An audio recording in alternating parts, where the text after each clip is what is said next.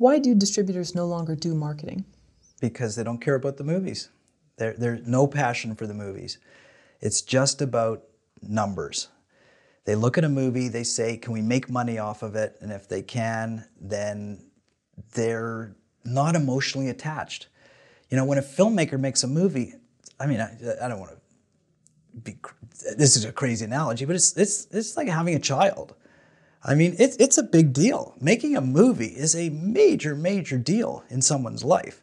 I mean, the amount of time, effort, money that you put into it, the sweat that you put into it, I mean, it's a big, big deal. And you are so emotionally attached to it, and it's such a major part of who you are in your life because it's such a gigantic commitment and a huge accomplishment.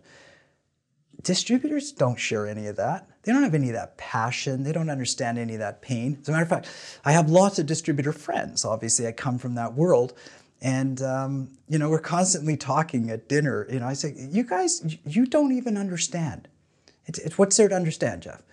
You don't understand how emotionally attached people are and how important it is. And, and when you just fluff it off and, and, you know, how hurtful it is. Well, it's business, Jeff. And I say, I know it's business. I know it's business, but I've been on both sides of this business and I understand what filmmakers go through and, and what they, you know, are dealing with. So I'm not asking you to be, you know, bad business people or anything like that, but they're not emotionally involved and they're not even financially involved these days anymore. So they have no stake in it. Like when I say financially involved, you know, getting a minimum guarantee at least gets them connected and gives them a little bit of risk, but it's hard to get that now. You know, especially a significant one that where makes them sweat a little bit. See, very rare you get that. So when there's no financial attachment or no emotional attachment, why should they have to get behind it and put too much effort into it? It's basically it's a volume game for them now because a lot of their business is on AVOD platforms where it's basically throw it all up there and see whatever watch people watch and just take a piece of it. And if you know if you have a hundred of them going at the same time, then hopefully the volume will be enough that you can make some real money. But individually, each person's not going to make very much. But they don't care because their business is volume and their business is. I hate to say this because it's going to disturb a lot of filmmakers who are watching this, but I'm going to wager to guess that most distributors don't even watch the movies that they distribute. They might watch 10 minutes of it. Maybe they flip through and watch the first 10, the middle 10, the last 10, just to make sure it's in focus and working. Can you imagine that? Somebody selling your movie who hasn't even watched it? You know, I mean, how disappointing that would be. And they're supposed to talk about it and be passionate about it. They've never seen it. So that's why they don't do marketing because they don't really care. And that's why a filmmaker has to do it because they do care and they're going to do it with more passion. Now, maybe not as much skill because they don't do that for a living. And that's why it would be helpful to deal with people who do do it for a living.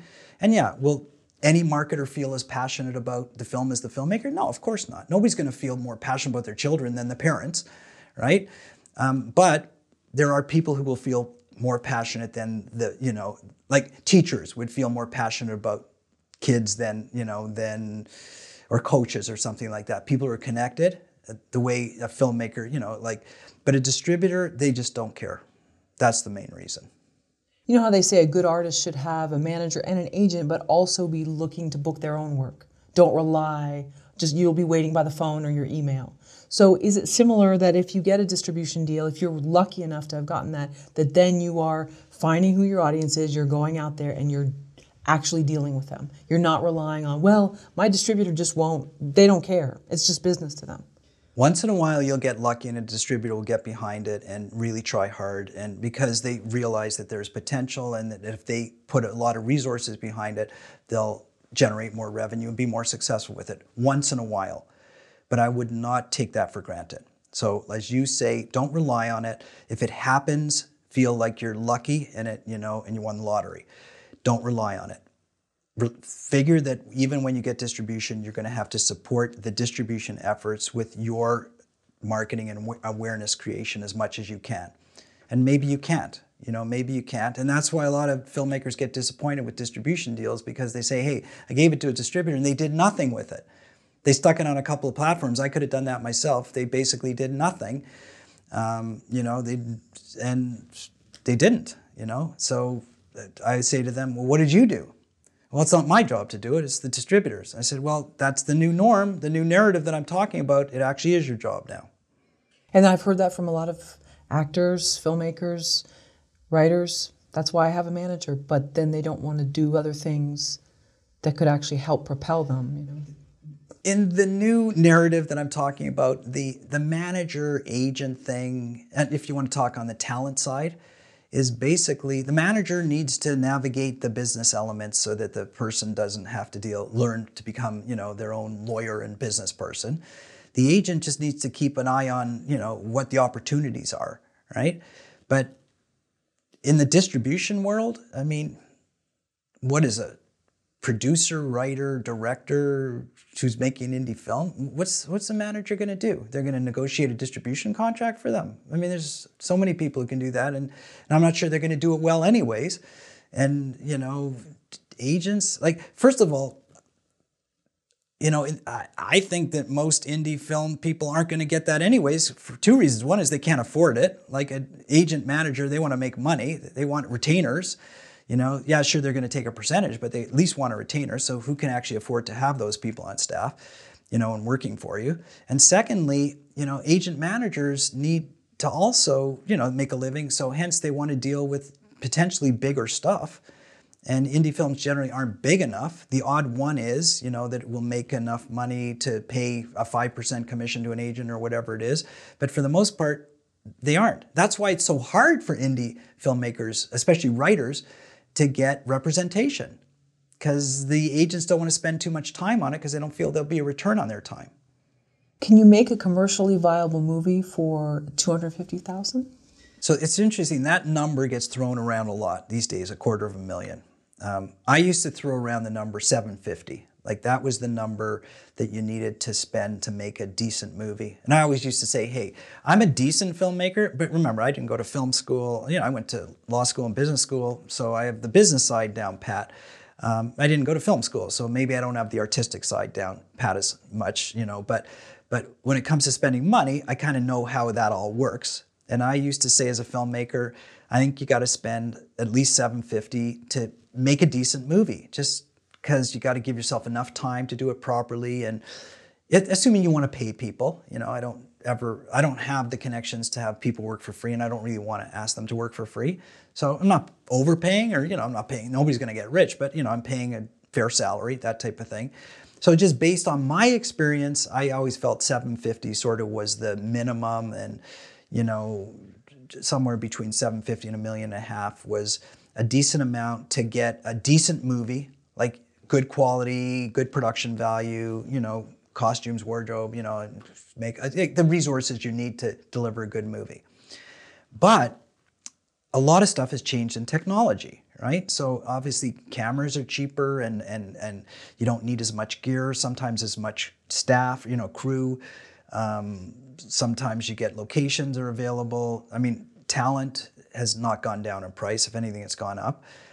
Um, so a lot of filmmakers say to me, "Yeah, I can make a really good movie for for 250," and I say, "Okay, I'm not going to argue with that, um, but." Don't think just because you put your heart and soul into it and you tried your best that it makes it into a good movie. The ultimate test is let's watch the movie and see if it's good. Don't say, "Hey, I only had 250 to spend and that's the best you can do for 250." That's not going to fly in the real world. Nobody's going to care. They're going to say, "Okay, nice try, but we don't want to spend our time and money watching your movie. Um, it's not like, oh, wow, let's watch the best movie that was made for 250. It doesn't work that way. So if you can really look at lots of people have done it. Lots of people have made movies for less than 100 grand. We know that. There's these stories and myths and legends out there of all these great films that were made for, you know, very low budgets. I just don't, I think those are anomalies. I think they happen far and few between. Um, but if you're a great filmmaker and you got a good crew and the chemistry's right and the story's right and the acting's right and everything happens, then what the heck? I don't, you know, as I say to all my clients, the customers out there, i.e., the viewers, nobody's going to ask you how much you spent on your movie. All they're going to ask you, they're just going to look at your movie and say, is it good or bad?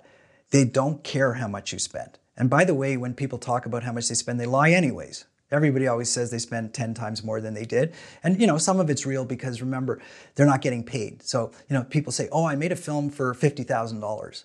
And then I say, "Great. How many hours did you put?" "Oh, I put uh, 2,000 hours of my time in." "Did you include that?" "No." How much would you make an hour? $100. Oh, so that's $20,000 of time that you didn't include in your, you know, in your scenario. So your film wasn't 50,000, it was 70,000 because if somebody was going to make the same film, they'd have to make it for 70,000. If I did my math right, it wasn't I didn't mean 200,000, I meant 20,000, you know, time of their time. So people don't factor that in. So the numbers are always skewed anyways about how much somebody spent on a movie. But at the end of the day, it doesn't matter. It doesn't matter how much somebody spent. The only thing that matters is that the movie's good. So I applaud anybody who can make a great movie for a little amount of money. And by the way, the people who say to me I can make a movie for 250, I say maybe you should be making some of my movies because I'd be making a lot more money if we were delivering my movies for 250 if you could deliver them. Oh, well, you should give me a chance, Jeff. And I said, I, I, I don't trust that it can happen. And maybe I'm skewed. Maybe I think you need, you know, these resources and everything like that. So I, I do believe that there are people out there who are making really good stuff for 250 and maybe cheaper. Um, but don't think because you spent 250 that the contest is not who made the best movie for 250. The contest is did you make a great movie and it doesn't matter what you made it for. Because if you didn't make a great movie, I don't care if you spent two, two and a half million, if you didn't make a great movie, you're not in the game. Your movie's not selling. The movie's got to be good. And I know we didn't talk about that before when I talk about distribution, but remember I said I'm going to check that box that you made a great movie. You got to make a good movie. It's, fair is fair, right? If you want somebody to pay and spend their time watching your movie and pay to watch it, give them some value, give them some entertainment value, give them a good movie. Does having a higher budget, let's say over 500,000, guarantee that your movie is probably going to be of a higher caliber story-wise? If you're a good producer slash director, like a good producer director team who knows how to deploy their resources, you know, very, very effectively, then I would say the more you have to spend, the better quality your movie is likely going to be.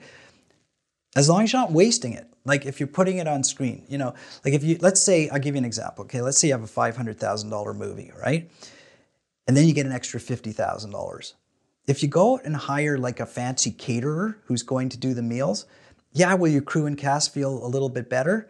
Sure, they will, but will it make your movie better? Probably not. But if you spend that $50,000 potentially on one scene where it's a big production, you know, a bigger location with more extras or something like that, then it'll make your movie better. So that's what I mean by deploying the resources effectively. So if you're you always have to be careful with your resources no matter what you have. So people think at 250, I have to be more careful than at 500. No, you have to be careful at both levels. And at 750, just deploy them as best you can so that you put most of it on screen so that your movie looks better. So obviously, the more you have to spend, if you're deploying it wisely, you have a better chance at making a higher quality looking movie, you know, potentially more production value. Now, obviously, it's going to always end up, there's, there's elements that doesn't matter how much you spend. Acting, all right? Now, you could say the more I spend on actors, the better actors I'm to get.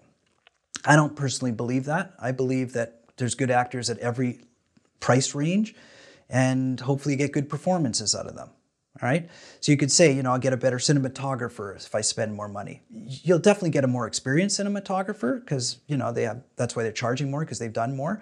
And, you know, chances are it's more predictable. But it doesn't mean a brand new cinematographer can't, you know, shoot a great movie. I mean, there's young upcoming people who are really talented who just need a break. So hopefully you get one of those, you know, and directors and all this kind of stuff. Um, hopefully it all gels and and so I that's where you the magic can happen at low budgets where everything gels and it, you just get great performances, great directing. Sometimes you know experience does matter and you don't make the rookie errors because you've done it before and that's why spending more money on people who know what they're doing is a little bit more predictable. Um, but it doesn't mean that people who haven't done it before can't do it well. But you know, to, to get back to your question, yeah, if you had an extra 250 and you put most of it on screen, you, your movie's going to look better. It's just going to look bigger, and and you know, hopefully, like when I say on screen, you're, you're using more extras, your costumes are better, your production value is better. By the way, if if the story's bad, the acting's bad, you could spend five million and still come up with a bad movie. I mean, you know, a bad movie is going to be a bad movie. Um, so it does start with a decent story, a decent vision from the director, and good performances, and then the rest is just capturing it properly. You know, focus, sound, the shots you choose, that kind of stuff. Earlier, you said the audience doesn't care what you paid for your movie. I know film festival audiences might care though, because they just want to know what was your budget range and how can I emulate what you did. Kind of. Everybody lies. I go to tons of festivals. I sit in these screenings, and they say, "Well, how much was your budget?" Oh, I'm going to tell you the truth, and then they they usually triple it or quadruple it. Nobody wants to say they made a ten thousand dollar movie because it feels too small, right? Um, so how do you know what's real unless you've done the accounting for it? Um, I've been there, done that. I know what things cost. I know, you know. Now, when a filmmaker says to me, "Hey, I didn't pay anybody," then I say, "Great. Um, you know, you're lucky that you got people to work for free." I don't do the movies that way. I believe they should get paid, but I'm not saying it's wrong. You know, sometimes people say, "Oh, I spent five years making my movie because I just shot on weekends or this or that type of thing." And I say, "Okay, fine," but you know, again, it's not my business model. I'd rather shoot in 20 days consecutively, get it done, release it, do the next thing. So everybody's got a sort of a different business model and a different vision of what that could be. But when I say people don't care about how much they spent, people like to discuss it. They like to throw numbers around. They like to, because, you know, they want a point of reference for themselves to see, you know, can I make a movie? How much does it really cost? So there are people who are curious, especially at festivals, you know, who want to sort of know, because maybe they're thinking of making their own movies. So they're doing that as a point of reference. Um, but if you've watched a movie and you've left the theater and you said, wow, that's a great movie, and then somebody said to you, oh, that costs 50,000 or 5 million, you'd be way more impressed if it was 50,000, wouldn't you be? Way more. Because all of a sudden, this great movie, this epic movie, was made for $50,000. The surprise would be on the low end as opposed to the high end. So I always joke and I say, if I were to ever win an Academy Award, in my speech, I'm going to say what the actual budget was because it's going to be so much lower than what anybody expected it to be. you know, because everybody expects if it's a good movie that it has to cost all so much money. And by the way, here's the other problem with the narrative that, that indie filmmaking, everybody throws around Hollywood style numbers. Oh, I'm making, you know, I told you before, I get phone calls. I'm making a $5 million feature and, uh, and it's all ready, but I just need, you know, finance and distribution. I say, whoa, whoa, whoa, time out. You're, you're making a $5 million feature, but it's not finance and, and you don't have distribution. So how are you making the $5 million feature again? Like in your mind, you're making a $5 million feature, but in reality, what you're probably going to spend is $50,000. I mean, that's what's really going to happen if you want this feature made, unless you are connected to some really high net worth individuals who are prepared to make big donations to you. Um, so everybody still throws around the big numbers, especially in the Hollywood circles, and everybody wants to pretend Hollywood. And at festivals, you know, it's Hollywood talk, right?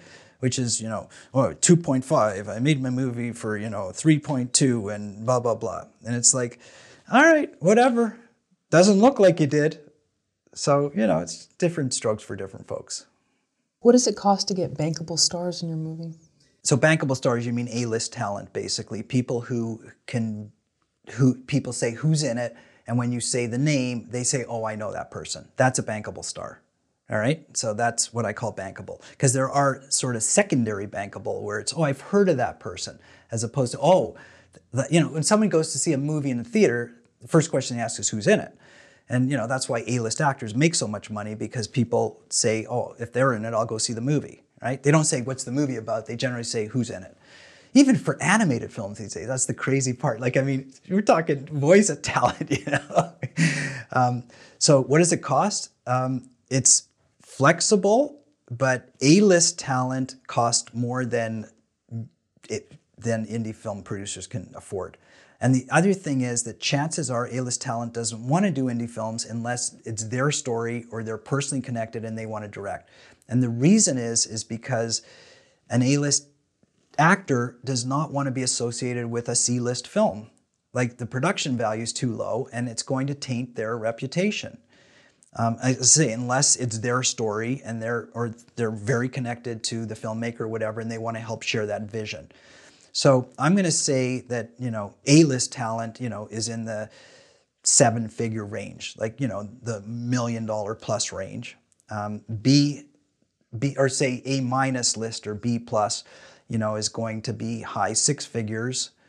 Um, and you know, when you're making a movie for a half a million dollars or even a million dollars, and you want an A-list actor, then your budget just doubled. You're going to have a $2 million movie. Now, a lot of people will say, I mean, all the distributors who are watching this will say it's worth it because that's what's going to sell the movie. And they're right. It is worth it if you know for sure you got a sale on the movie. See, if you go that route and you don't get your sale, you've just doubled your budget, you've taken a huge risk, and maybe it's not going to work. But some people say it's a better risk to put an A-list actor in and spend that money. It's, it's less of a risk than it is to not have that. A lot of international distributors will say to you, don't even bother making a movie unless you have recognizable, bankable talent, um, which I don't totally disagree with. Um, but you know, the genre I work in, family, I don't really use any recognizable talent um, because I think it's more about the story than it is about the actor. Now, it recognizable talent wouldn't hurt, but I don't think the numbers would justify, in terms of the selling side, the cost of the actor. Now, there's some people that use previous A-list actors who maybe now have become, you know, I don't know what their rating would be, but then there's a draw in that too, that someone that had been out of the limelight for a while, hadn't been working for whatever the reason is, and now has made a comeback, and they may be totally different persona-wise appearance wise than they once were. And then that's probably a draw as well. Very, very big draw. That's very, very common. You know, I call them A minus or B plus list actors, people who are not, you know, in the limelight. You know, they're not the top 50 or whatever in Hollywood, but they're still, they've done, they've been there, done that, and are very recognizable. Very good for international sales because people still recognize their face or their name. So that's much more common. And, and it is bankable also, but it's not cheap you know, a B-list actor could be $50,000 a day. Not uncommon to see that at all. And they're worth it. You know, first of all, they're good actors, right? So you pretty well can depend on them giving a good performance, usually. Um, and yeah, they have that, that saleability, or what you call the bankability. Um, and you don't know for sure how bankable it is, um, but you're pretty certain it's better to have them not than not to have them. But it's just it's just a finance equation, right? So like if you were to say to me, why don't you put, you know, like two B-list actors into lead roles in your movie? And I'm going to say because it'll double the, you know, be half a million dollars in in that fee. And I don't think I'm going to. I think I'll only increase my sales by say 350,000. So I'm doing some calculations beforehand and saying it's not feasible for me to do that. But if I did it the other way and said, you know, by putting a $500,000 actor in, I could get, you know, a million dollars of extra sales, of course I would do it. What's the likelihood of someone who just has an idea, so no screenplay, no trailer, no artwork, no attachments, getting a pitch inside Netflix? Minus one to zero. unless unless they have an agent who is really likes them a lot and wants to get them in there. First of all, Netflix doesn't take unsolicited pitches. None of the streamers take unsolicited, none of the studios or the streaming companies take unsolicited pitches, meaning you can't phone them up they don't have like a place, a website, or a, an entry point where you can phone them up and say, I have a great idea, I'd like to pitch you. It doesn't exist. I mean, they publish that. That's right on their website, okay? Um, so the only way you can get in is with either a agent slash manager, lawyers, whoever, somebody who's connected internally in there, or a distributor who's done business with them. All right, that's the only way that you can even attempt to get a pitch. Um, so so right away you can't get in directly. Um, so maybe you can get in that way, but highly, highly, highly unlikely also because you haven't done anything before. I mean, they have a lineup. I mean, let's talk Netflix. Netflix has a lineup at their store so long. They have every single major filmmaker in the world who has done anything wants to do it for Netflix, right? Because I mean, they got like a gigantic audience, right? So think of all the people ahead of you in line and what their credentials are relative to what your credentials are. So I would say if you want to attempt it, then you try to get in line for an agent who you're not going to get the time of day from either. So then keep working at your craft. Sounds like don't don't don't just expect to jump the line. Here's the way to yeah, you're not going to jump the line. The- there- there's no way, and I can't even think of getting lucky to jump the line. Um, the the only way that you can sort of get ahead a little bit is is do some make something that is notable that gets you that, that, that, that their usher says, hey, who did that, and takes you closer to the you know to use a metaphor type of thing. right. And that would be here's a crazy, crazy um, counterintuitive thing about Netflix that most people don't know, which makes no sense, but it's true. And it's not just Netflix, by the way. It's pretty well all the streaming companies, okay? It's pretty well all the big releasing companies. The more popular you have, the more success you've done in when you've released your movie, the more attractive you are to Netflix. So get this. You want to make a movie, you want to you want to get their attention?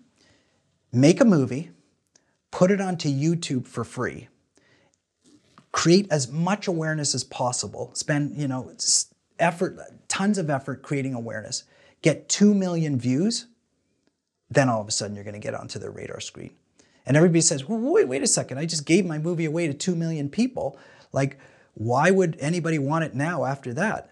And and they would say, because they have 160 million people and 2 million is the test market for them. And they just need to see that, hey, people, 2 million people like your movie. Then all of a sudden, now they're going to be interested. That's the best way to get their attention. Now, how do you get that? I mean, you know, getting you, you go viral, you have a great movie, you create awareness. That's what this is all about. But that's how you get the attention of a major streamer.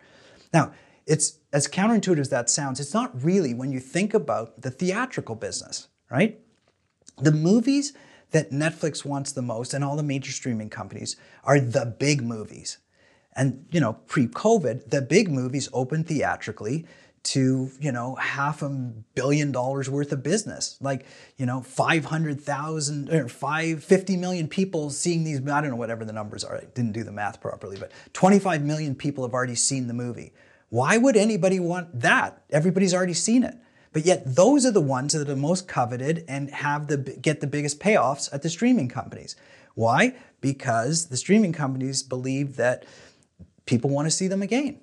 These are big movies and they'll want to be seen twice. You know, and that, you know, or three or four times. And that's why they're so valuable, even though they've already been seen. You don't use it's like love. You don't use it up. There's endless amounts. So, you know, you don't, yeah, you use up one view with a viewer, but they have 10 more left or five more, whatever the case may be.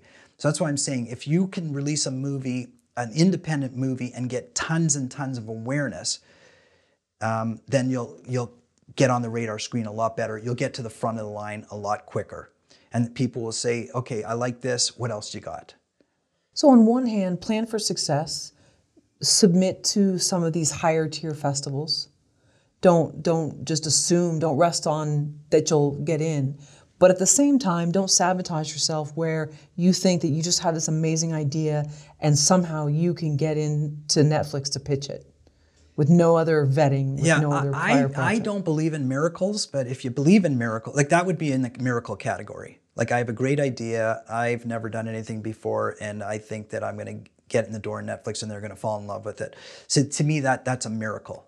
That's like so far beyond reality.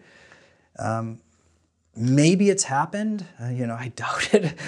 maybe it could happen once, and maybe everybody, the myths and legends will be created around it. But uh, I put that in the category of a miracle.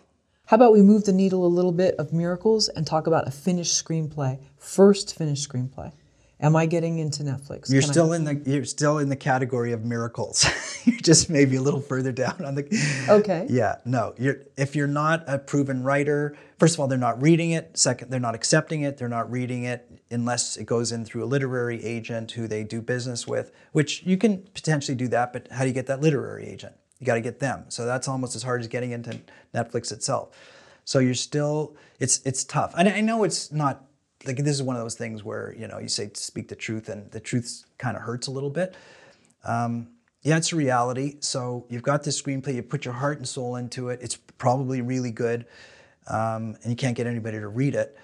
So that's why sometimes you go down both paths. You spend a lot of time getting an agent or trying to get an agent who hopefully can get in the door and pitch it to somebody, but you don't put all your eggs in that basket. At the same time, you start to think about, okay, how do I do this myself? And, And it- yeah. maybe one happens before the other, or you know, you never know. And we go back to the Einstein quote. Yeah, So so you're not you're not banging your head against a wall and you're trying a different route, which is more of a proven route instead of my thing is different because we all think our story is special. Yeah. And it's nothing against anybody's story, uh, or or their writing or their skill, but you kind of have to go through certain channels. It, it can't just be Yeah, like Hollywood, and, and when I say Hollywood, I'm including you know like not just the studios. I'm including you know the big streamers now, and you know the basically the people who control most of the eyeballs. They've done a really good job of locking out all the indies. That's they don't do it on purpose, but the reason they do it is because they, they deal in such high caliber product. I mean, it's a business decision, right? Like they're dealing in very, very high end production quality content and actors and that type of thing. And they just don't need to waste any time on indie film production. It's just, it's, it's a nuisance. It's aggravating. Like that's, it, and again, they have so many, so much time in a day. Why would they spend it on that when they have the resources to do so much more bigger caliber stuff, which is what they're doing. Like, look at this, what the streamers offer now. I mean, the value that they give to, to consumers, $10 a month for like multi-million dollar productions with A-list actors and, and fantastic storylines and writing and everything like that. How do you beat that? Like you're, a, you know, an indie film producer. Like, how do you even compete with that? So looking at it from that perspective, like fair is fair, right? They got a business to run, they got viewers to satisfy, so and they have all the resources to do it and, and revenue coming in from subscribers. So why do they need to focus on that? Why does any exec at a streaming company need to read an indie script when they got 50 other scripts sitting beside them written by in-house writers who are, you know, high caliber, successful, you know, people who are on staff? They don't. That's that's the reality. Because here's the thing about indie filmmaking that I'm going to give it credit for. It's generally a lot more creative than than, Hol- than big budget film. The the big budget stuff is very well done, and I love it. Um, but it's predictable. It's formulaic. It's you know a lot of sequels, a lot of stuff like that because they you know they know what the audience wants. And they just keep giving them the same thing over and over. So you know the innovative stuff is going to come from the indie film world, and the big studios know that it's just very aggravating to access it all. So once in a while there's a breakthrough, and you know, and they have lots of innovation in, internally as well. They, they encourage innovation, you know, from their internal writers. But um, you know, the cutting edge stuff is coming from the indie film world. So that's where the indie film world has a little bit of not an advantage, but you know, an, you know, it's a unique approach. Um, but it's just a matter of organizing it to get it through so that it can get through the system. Can we go back in time to that first Netflix meeting you had? What year was this? 2014 or 15. Yeah, 14 or 15. The first one was 14 because I hadn't made the movie yet. I made the movie in 15, the first one. So I pitched them before I made the movie. How did you get that meeting? Netflix was a different company back then. They actually, you know what? I actually phoned them up and I, I emailed, I got the name. You could get, they published email addresses. Like the company wasn't gigantic. Um, it was big, obviously. It was still very big, but it wasn't what it is today. And you could actually get the names of buyers and you could email them and they would actually return an email. So that's what I did. I emailed, well, I had to email probably 15 or 20 times. Um, made left a couple of voice messages because you could also get that, and then finally I got a return phone call. And you know I had done other movies before, so it wasn't my first. Had it been my first, I probably wouldn't have gotten the, the meeting. Um, that that was my fourth movie, um, the one that I pitched them on. So I'd already made three before, so I, I kind of knew what I was doing. I said, you know, I, here's what I've made. Here I'm an experienced filmmaker. Blah blah blah. I've got this movie. You got the Olympics coming up. Can I pitch you on it? So they heard the pitch, but then they said, um, we can't take a chance on you until we see the movie. So make the movie and then come back. But they didn't guarantee anything. They just said, make the movie and show it to us when it's done. So the movie finished. Yeah. How soon before you're picking up the phone or emailing after that? the movie wrapped at you know 5:05 on a Thursday, and at 5:06 I was picking up the phone. Literally. Okay. No, no. I mean, I was I was just saying, okay, I'm finished shooting. Uh, you know, I, I didn't show it to them obviously until it was after it's finished, edited, and everything like that. But no, no, I was anxious. But again, back then I was depending on it a little bit more, and I was much more hopeful than I am today in terms of my realism level. Um, so because I was a little more naive, the truth. The truth is, I just wasn't as beaten up as I am now. So um, I really, really was hoping that they would take it. Um, but by the way, the movie before that, I made it for Disney. And I had I had got into Disney, and I it was called King of the Camp. It was a kids movie, a camp musical, just like Camp Rock, and it was really it was a great movie. I loved making it, and it was so Disney. And I met with the Disney Channel twice, and we talked about it, and I came really really close. So I knew I had the flavor, I had the taste of what it was to be, and ultimately they said no, um, and, and it broke my heart. But at least I got there at least I had the pitch and, you know, I sat in the Disney office and, and, and they watched the trailer and I saw, you know, I got to the, and they saw the movie and ultimately, and, you know, it was, it was a fair no. I think it was terrible no to get, but as they say, no is the second best answer. Um, but so, so I'd been there, done that. So with Netflix, it was like, okay, I'm not going to set myself up for disappointment, but I really, really, really want this. And, and I got lucky. And and it sounds like too there were uh, ways to get in touch with people that I mean you said you were incredibly naive, but also there were there was more access points. Way more access points. So, There's no more sense. access. Like back then, it wasn't like they would not look at unsolicited material. They actually looked at unsolicited material. Now it's done. It's finished. They get, it's, they're too big. They have Sure. too many. Yeah, it's it's so that what happened back then does not happen anymore, for obvious reasons. Yeah, Right, so timing And, and by the way, they, they weren't doing any original programming back then. I mean, they just probably started. I forget what their first series was that they made internally, but it was all all, all acquisitions. So they needed product. So there was a lot. Look at the year that I sold them that movie. I can't remember. They t- statistically they told me I can't remember the number exactly, but they it was something like they bought 900 independent films that year. And the year I sold them the last movie, they bought 300. Oh wow. So, because they're making stuff internally, right? So they don't need as much external product as they do. Now, they still need some, but generally it's bigger stuff. So it's gotten harder. And by the way, it's funny. So I've got three movies on Netflix and I sold them three. I think I have less of a chance now, even having done business with them three times, of actually selling them something more than I had back then. Just because they're so big and they have so much internal production that it's gotten even more difficult.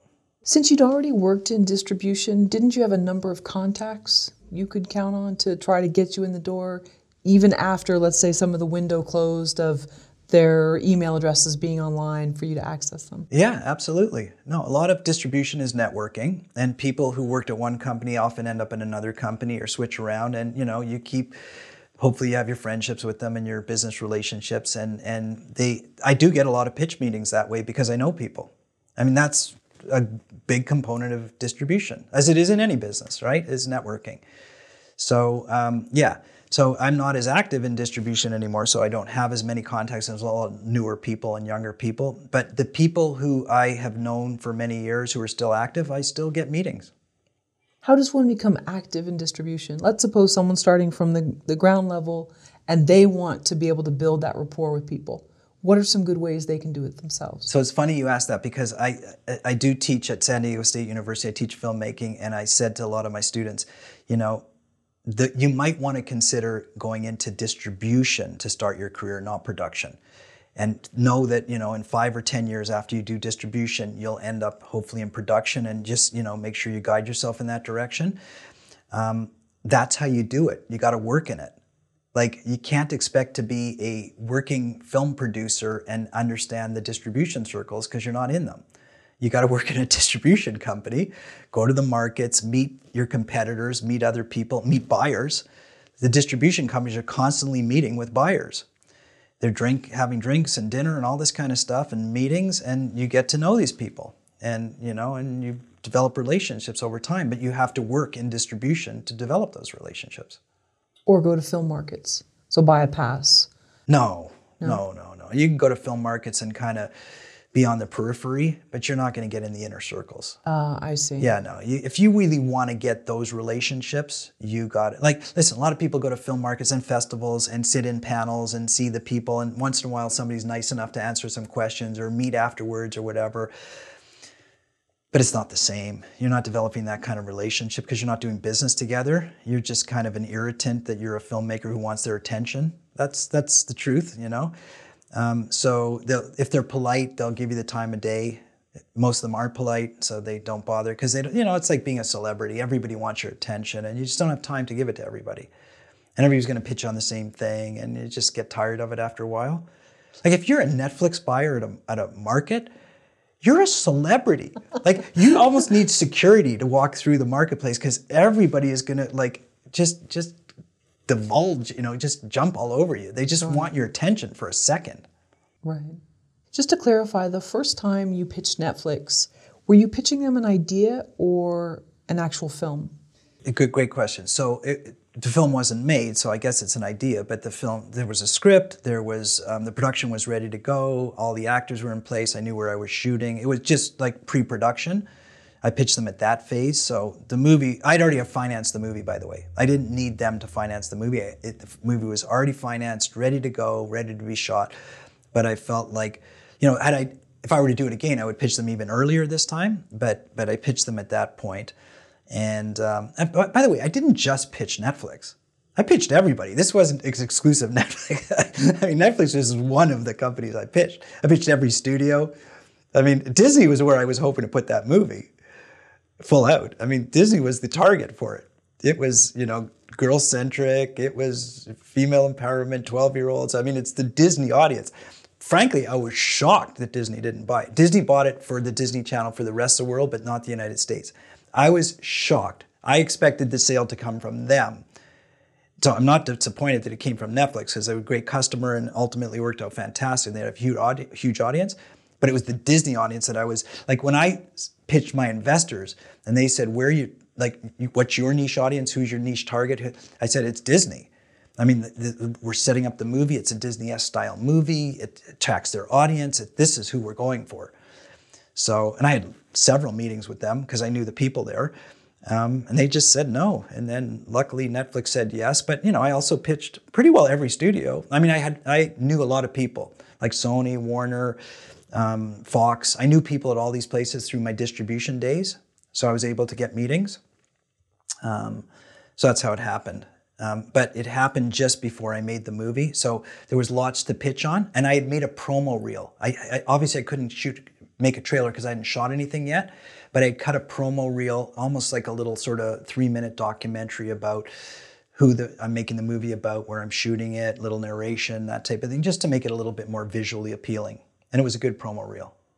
Did they say why you wouldn't? They didn't want to take on U.S. territory. Netflix? I mean uh, Disney? Mm-hmm. I don't. They didn't like the movie. they don't tell you why. They don't tell you why. Okay, I wasn't sure. and even if they do tell you why, it's just make you feel good. You know, it's. Maybe what are they going to say to me? It's not a good movie, or it doesn't. You know what? You know what they actually they did say. You know what they said? They said it doesn't um, suit our audience. And I said, okay, this is confusing to me. Number one is Disney Channel Rest of World took the movie and it suits their audience. But Disney Channel USA said it doesn't suit our audience. And then I said that to them and they said, it's a different audience. And I said, You're kidding me? But who am I going to, say what am I going to argue? I mean, you know, I just take everything to mean we don't like it. You know, thanks a lot. Nice try. No matter what they say, I just, that's what I hear. They could say anything, and I hear, sorry, nice try, come back tomorrow. Yeah, I just wasn't sure how much they told you because that's very fascinating that they the rest of the world liked it, but the U.S. But I don't believe it. You don't believe it. I don't believe. I know. First of all, I know darn well that that movie plays to their audience. They just didn't have room for it or whatever. That's what they told me. It was, you know, whatever they needed to tell me to be polite and, you know, and get me out the door. Sure. Th- that movie plays to their audience. We all know it. They know it. I know it. You know, it's the world is not different that way. 12 year old girls are 12 year old girls everywhere. How do you articulate distribution and sales forecasts to investors?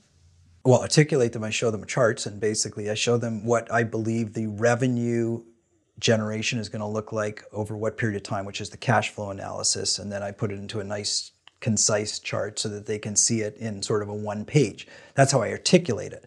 Now, how do I create it?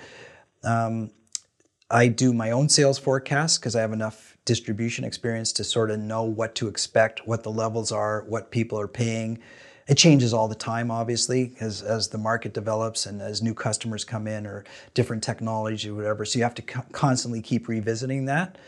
But you generally do a revenue forecast based on either comparable movies that have gone in the past, not too far in the past, that you can compare to based on your own experience, based on what you believe you're going to get from a certain marketplace.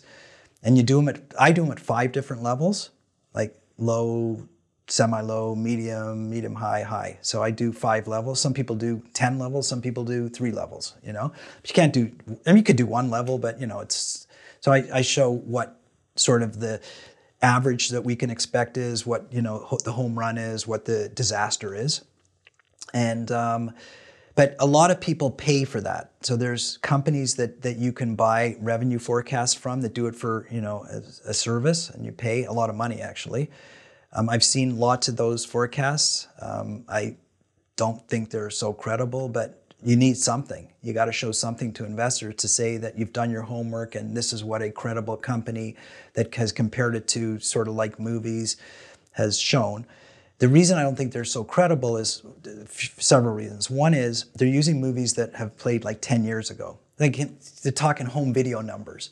Home video doesn't even exist anymore, you know, so they're comparing completely different technologies and release patterns.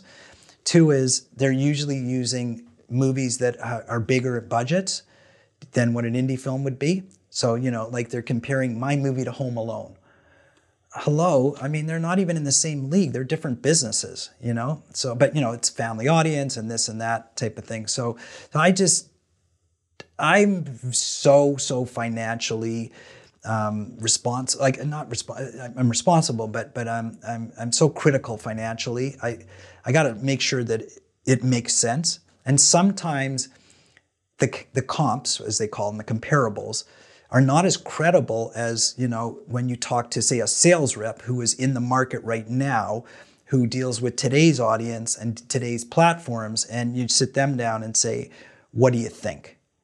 And it doesn't matter what 10 movies did 10 years ago. What matters is what they think because they're out there interacting with customers all the time and selling movies to them now, I also have relationships with some agents and distributors around the world, so I'm able to call them up and say, okay, what do you think? And nobody gives definitive answers. They give, well, it could be this, it could be that, it could be. At least you get a ballpark, and it is a ballpark. But you say to your, your investors, you know, here's the ballpark, here's the range, you know, it, it could be a big range, you know, and here's what you think the target's to be. And it's like no different than any other business. You know, opening a restaurant, what do you think your customer base is going to be and how many meals are you're going to sell? You know, building a condominium complex, what's the revenue going to be? It's just like that. Maybe a little less predictable than that because it's a movie. Do you talk to your students at UCSD about that? I mean, do they want to know how can I create this, even if it's just for play and Excel? Yeah, they do. Okay. But it's so, I'd need a whole course on that, actually. Um, it's so extensive. First of all, you have to understand finances a little bit too. And, and I do get into, I said, I mentioned cash flow. You see, so there's how much revenue you're going to generate, but what the time frame it's going to take to generate it.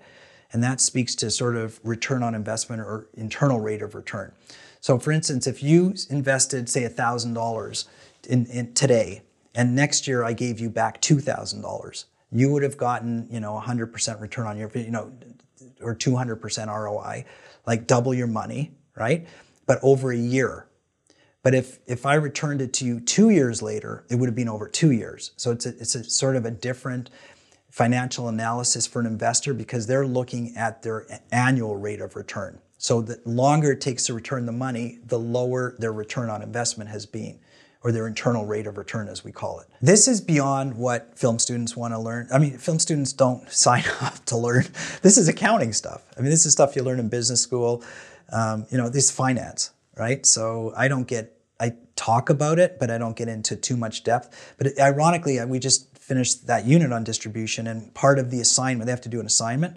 Part of the assignment is doing a very, very high level cursory um, revenue forecast. And everybody said, How would we know how to do that? And I said, Just guess. And they said, What's the point? I said, You'll understand the point in five years from now. Just guess. Okay, and the point of that exercise, if my students watch this video, is that they have to go through the motions to look at the different sort of revenue streams. VOD, television, international. So, so now they're considering what revenue streams there are, and they're just putting numbers in. It doesn't matter what the numbers are. It's the format of what they have to think about. The numbers don't matter today because they're going to change tomorrow and in 10 years or five years when they go to do their films, there'll be a whole different marketplace with maybe some different categories. It's just the concept of going through the motions to understand how to set it up. That's what matters. And once they turned in those assignments and you talked about it as a group, I'm assuming maybe you did, maybe you didn't. What was their impression? Of the revenue forecast? Right. So they had to create it, and even though they're just plugging in these numbers and they're just Yeah. maybe guessing. The revenue forecast is a tiny, tiny component. The major component of the assignment was marketing, was how to create awareness. It was well, it- was basically deciding who your audience. So each everybody picked a film to use. Some people picked some of my films. Some people you, you, they got to they had to choose a feature film. This is what they do. Then they have to tell me who their audience is and why. Then they have to tell me how they're going to create awareness with that audience. So, which is a whole marketing campaign, like what they're going to do with social media, they're going to do paid advertising, how much they want to spend, and why they can justify that spend. Then they're going to tell me what platforms, how they're going to make it accessible to the audience. Are they going to do a theatrical release? Are they going to do, you know, video on demand? Are they going to try to do subscription? If so, what do they expect as their return? So they have to do all the research on all the platforms and what to expect. Will they do television afterwards? Will they do day and date releases? This kind of stuff. That's the core of it. Now, how much they're going to make is literally a separate course. They, I do that. I do two things sort of as add-ons, which are worth fewer points. Everything is point-based. Um, sort of how much, what the revenue would be, and and the other thing is do a distribution agreement. So I give them a template for a full distribution agreement so they can read it and see it, and then I give them a distribution memo. And again, they say, "Well, how would we know this?" And I say, "You won't. Just make it up." Because I don't care what they say as the like the term of the deal. I care that they know here's the, the items that go into a distribution agreement. You have to know the, the territory, the term, the language, you know, is it exclusive, you know, what the payout's gonna be, what it I just care that they look at the categories. It doesn't matter what the numbers are. It's funny to read the numbers because they're all over the place, but it doesn't matter. It's the thought process that goes into understanding what goes into one of these documents. Have you ever pitched a completed film to Netflix? Oh yeah, yeah, definitely. Um, it- well, the first one was completed. I mean, I pitched it before, but then I had to pitch it after to get it sold. The second one was a completed film, Kiss and Cry. That that was pitched after the fact. Um, I pitched. Do you want me to go through them all? I mean, um, We've so- already asked it, so, so I, that's why I yeah, I sure. pitched another one that they said no to, which I think is my best film ever, but uh, they didn't think so, and they said no, and They didn't tell you why? didn't no. Wasn't a fit for the audience. Even if they did, honestly, I, I honestly don't even hear why. Like because I feel like it's just being polite, whatever it is. Like if you say it's not a fit for your audience, then their audience is so big, everything's a fit for their audience. They, they, they own the entire world audience. So, I mean, if they say it's not an entertaining movie, then truthfully, I guess my ego's too big to, to believe that because I've done so many screenings with it. I know it's entertaining to audiences. I mean, I've been in so many festivals with the movie and I've watched real audiences, not friendly audiences, people who know me, like, you know, complete strangers, watch and critique the movie. So I know it's an entertaining movie. So when somebody says it's not an entertaining movie, then I say I respectfully disagree, but you get to say it because I because you own the audience and I don't. But that's okay. They, that's their prerogative. It's their business. When we played that one little game before, which I really liked, where you said, What's your movie? And now I need you to fill 100 seats from people that are not friends and families, coworkers, whatever. Do you ever run that by your students? And do and do they? Yeah, yeah, that, that's oh, right. Out, that's right out of my class. Oh, okay, great. Okay, and I where mean, do that's, they? Where do they that's like envision- lesson two in my class. Oh, I love it. I like that game. I actually should become a board game. Well, no, but it's because it really gets you to think critically and, and, and it makes the stakes a little higher to really, really dig in and say, okay, who would I put into those seats? And what and what do they say? Like, what are some of the ideas that these students have come up? With? Well, it depends on the movie. You know, like, uh, you know, I don't want to get into too many details because, you know, it's a, I don't want to, it's not fair to my students, whatever. Sure, like, sure. like one of the groups did Pulp Fiction. Okay. you know so um, they went into a lot of detail of who that moviegoer would be now there's probably tons of research on the internet that they probably could have borrowed from i don't know but they thought about you know what age group what demographic you know where what that type of movie would attract that type of thing so you know and they gave me reasons of why they thought that was the people and it doesn't matter again whether it's right or wrong because there aren't no right or there aren't right and wrong answers um, it's about the reasons why you do the critical thinking you do. So they say, you know, they could say that's for 12 year old girls. And as long as they tell me why they think that and it's rational, then they'll get a good mark. Now, I totally disagree. That movie is obviously not for 12 year old girls because there's so much violence and swearing and all that kind of stuff. But they wouldn't say that, obviously. But they might say, you know, males uh, 50 to 70. And I might say, well, you know, it's probably males, you know, 30 to 50.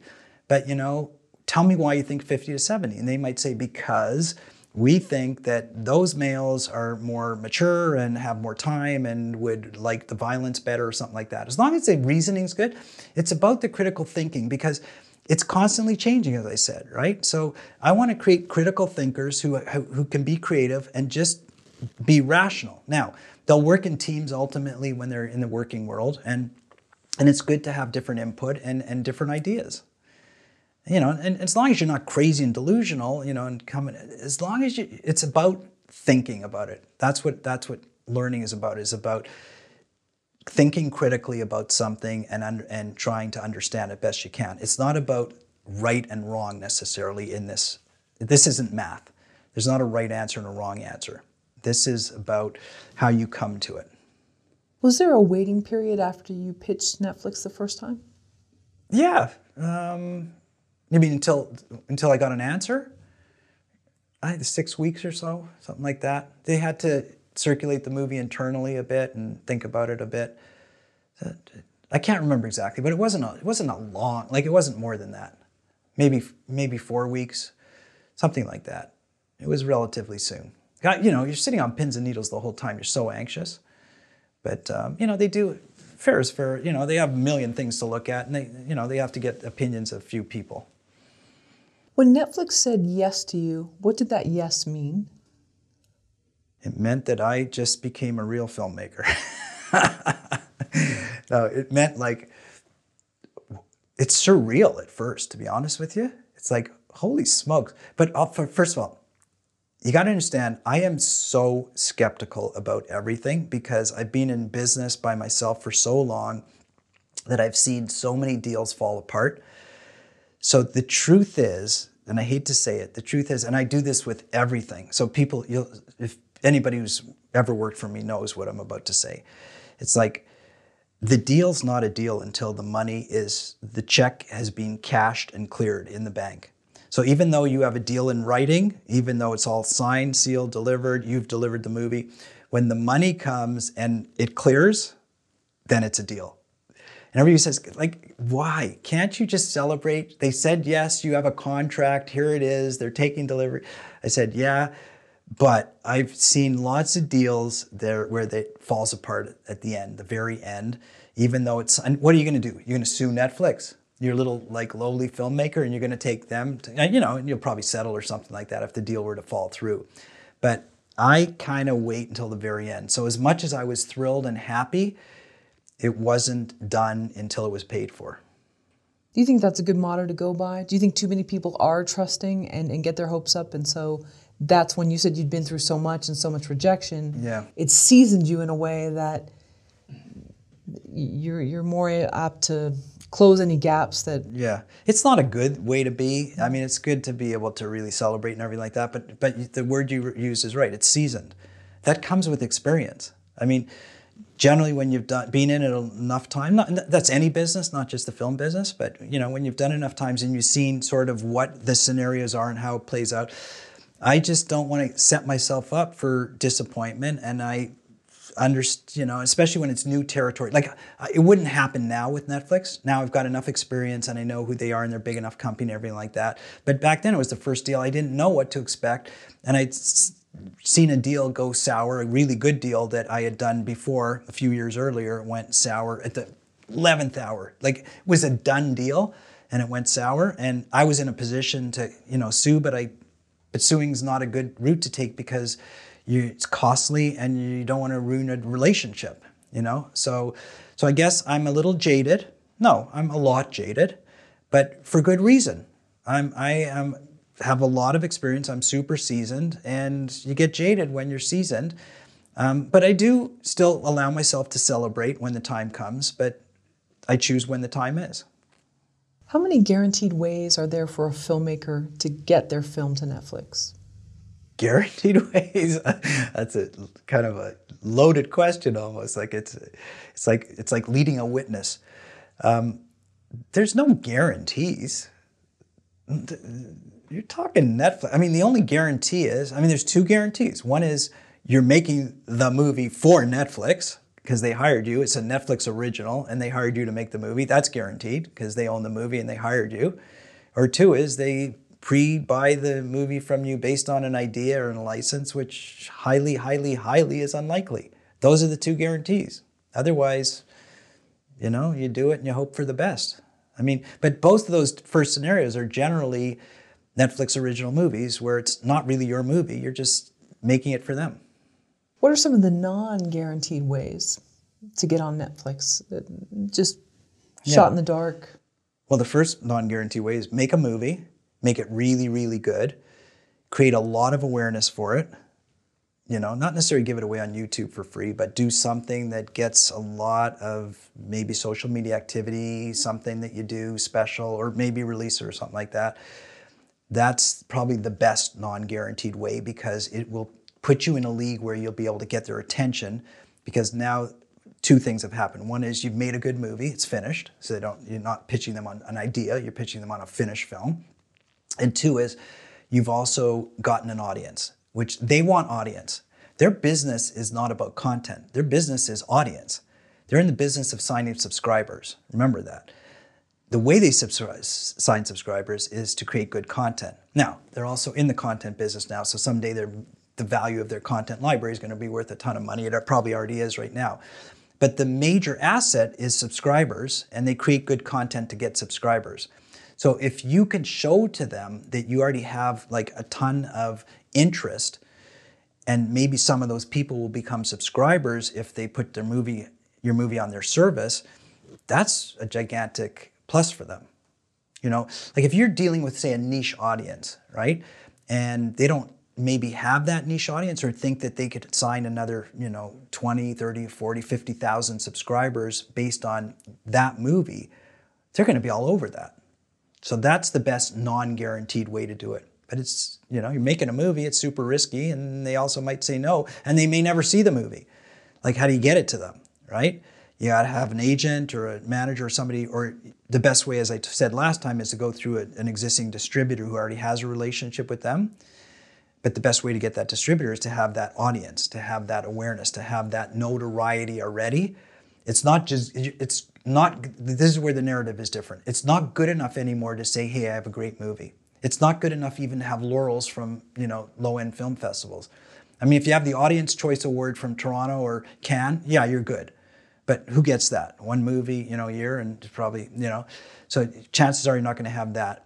What's good enough is you've done some marketing and created a lot of awareness, and all of a sudden, the distributor slash who's going to talk to Netflix can say, "Look how much interest we already have." We're not only are we bringing a movie, we're bringing an audience with it. Seems like a lot of authors are doing that as well. So it's very similar they don't get signed sometimes by these big publishing houses until they've proven that they have a big social media following. Right. I, I could be wrong about that, but. but but the good news is for here's the good news for indie filmmakers. If, if we're going to take one piece of good news is the because of the digital world, you can actually do that now. You can actually reach out to the audience yourself. Now, it's a super crowded marketplace because they're inundated with all kinds of stuff. But, you know, 10, 20 years ago, you could not connect with the world, with individuals around the world. Now you can. Um, like I say, it's just hard to get through all the clutter, but at least the it, it exists. The technology exists to do it. So if you got a message and you know how to work it and manage it, and you know maybe create this niche area where you could get it out there, at least it's available to do it. Whereas before you had to do generic television advertising or, or, or print advertising or whatever and spend a ton of money and not even know if you're connecting with your audience. Is that something that your uh, students are concerned with? How do they kind of rise above the noise? Because there's so much we're inundated with every day. Yeah, I don't think young people are as concerned about that because they're part of the noise. They are the noise, right? Um, I see it as noise because I'm used to other stuff, but but they're they are the noise, right? So they're well way more connected than I am, way more up to speed on all the platforms. Um, you know, it's constantly changing. Obviously, I'm I'm not hip. You know, I'll tell you the funniest thing. The, the, the one compliment my oldest son paid to me, so the back-ended compliment was, Dad, the only thing cool about you is that you actually know that you're not cool. Oh. I took it as a compliment. Okay, No, that was a total compliment. You know what? It took so much pressure off me. Like I didn't want to have to chase around and try to, you know, pretend that I knew all these platforms and that I was on Instagram and doing this and all that kind of stuff. I, I don't want to do TikTok videos. I just don't want to do that stuff. I, I recognize that it is super important and that there's a gigantic world out there and it's very big for marketing. I recognize it totally. But at my age and who I am, I'm not I'm not going to do that. I'm going to hire people or you know, I'm going to circle myself with people who who are good at it, who want to do it, who enjoy it more than I do. So I'm not saying it's not important because it totally is. I'm just saying I know who I am and I don't want to try to be some cool Instagram, you know, person or I don't, I don't want to be a, a YouTube influencer. I, well, I guess maybe through these videos I'm a little bit, but Yeah, I think no, you are. No, no, but what I'm saying is like I don't have to do these silly weekly videos that you know are gonna do crazy stuff to make me. I don't even want to do weekly webcasts or podcasts. I it's just I'm not interested. So that's what he meant. At least you know who you are and you're not interested in that. Now, having said that, the young people are super interested in all that kind of stuff. And it's great because the tools are, and listen, there's a lot of people who might be in my class or, you know, who are in that generation who are going to change the world, right? They're going to come up with new technologies or they're going to work in companies that apply these technologies and, and do special things that, that are going to, you know, change the way people think and, and new habits and new ways. I mean, look what's gone on in the last year with the whole Black Lives Matter and, and the whole, I mean, these are social movements that change the way people think and the whole world. And so that's great, you know, that these are, that's the generation that's going to embrace that and take, and take charge and hopefully will do, you know, do good with it. That's great that you have so many sort of uh, ears and eyes that are able to tell you different things, whether it's students or your sons, and and you can kind of see them in action with whatever on whatever platform. Yeah. Or, you know, because some people don't, and you know, there's so many things that are changing and evolving. Oh, this platform's not not no one's using this now. So You know, it's funny for my students. So when we were doing the marketing part, and I was talking about social media, I literally said to them at the beginning of that lecture, I said, "What I'm about to tell you is what I know, but I'm pretty darn certain, hopefully, that I'm right. That you know way more than I do. So I'm just going to go through the motions, and in your papers, I'm going to learn more from you from, in this section than you're going to learn from me."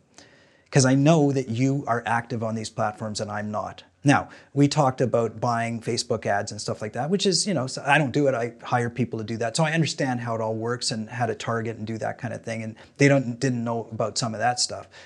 But they're going to be way better at it than I am. And it's way more savvy because that's who they are. each deal that you've received on Netflix has it improved each time? Yeah. three films. Yes, it has. Okay. Yeah. That might be a combination of a couple things. One is I got lucky. I mean, it could be that I just got lucky that they were paying more each time. Two is maybe the films are better, but I don't think they're necessarily better in terms of the production quality. Um, but I think maybe it's because they see that my films are getting an audience and they're maybe worth a bit more. So they've been fair, really fair, because they control that side. You know, you, you can have a little bit of a discussion, but for the most part, they say, here's where you're going to fit in. And if you say no, they got 50 other films waiting in line to fit in. So there's a little bit of room, wiggle room, but not a heck of a lot. But at least if they say you're, this is what the film is worth, and, and they recognize that the value is there because they have an audience, and they know it because they had an audience for the previous one. So, so it's similar audiences. So that's maybe why they've been fair like that. Have you made any pitches to Netflix during the pandemic? Yeah. yeah, of course I have. I mean, you know, the pandemic does, I mean, I can't shoot anything, um, but I, I did pitch them on the movie I want to shoot. And, uh, you know, they're interested, but, but I, I told them I'm not shooting during the pandemic, so maybe that's my bad, but I think everybody understands that, right? But it was another scenario where it looks good, sounds good, we like division, we like the style of movies you make and everything like that, but you're going to need to make it and make sure you make it well. It's still, look at, do I have a track record with them? Yeah. Do I have relationships? Yeah. It's still a new adventure every time though, you know, because there I'm a little tiny speck of dust in, in their universe and I know it. Um, you know, maybe I shouldn't belittle myself that much, but um, so I don't take for granted. I, you know, you got to deliver, and it's got to be good, and it's got to resonate. And by the way, I still plan on doing all that audience awareness stuff that I talked about, even more so now. Now that I'm really aware of it, and real niche, and lots and lots of marketing before it goes to them if they're going to take it, so that I can bring audience to them. I, I want to be able to say the major pitches to them is like, yeah, here's the story and it's a good movie and it's going to resonate. But the major pitches, look at the audience that I think I'm going to be able to bring to you because of all the marketing I've done. What constitutes niche in the eyes of a, of a platform like Netflix or Hulu or Disney? Um, it's it's specific. Like you know, I tend to make family movies and primarily sports dramas. So this one's also a sports drama based on a true person. You know, a true uh, like a true true life story. Um, so niche would be sort of what the sport is, who this the person is that we're talking about. If there's some sort of like community around that person that would be interesting, uh, you know. To use a very, very big example, I mean, obviously this is way bigger than what I'm talking about, but so Netflix recently released the Tiger Woods, um, you know, two-part series, and it wasn't it was some filmmaker made it about Tiger Woods, and it was really, really well done. As a matter of fact, I can't believe how well done it was based on the fact that he didn't, he wasn't part of it. They, like, it wasn't, you know, an authorized biopic. They did it based on footage they got. Anyways, I, I love golf, and so, so look at the niches there. I mean, first of all, you've got the celebrity of Tiger Woods in the sports world. You've got the whole golf world because pretty well anybody who's a golfer is going to watch that. So there's, you know, you deal with the PGA, the Professional Golf Association, and you know, there's lots of associations. You know, like I remember the Southern California Golf Association. Everybody heard about it through that. So we all got it very niche target marketing to the golf world, obviously to the overall sports world, and then you know the general stuff is to the celebrity world because he's a major celebrity, you know, in his own right, even though he's an athlete, but you know, he's probably more well known in the world than any actor is, or you know, way up there with them.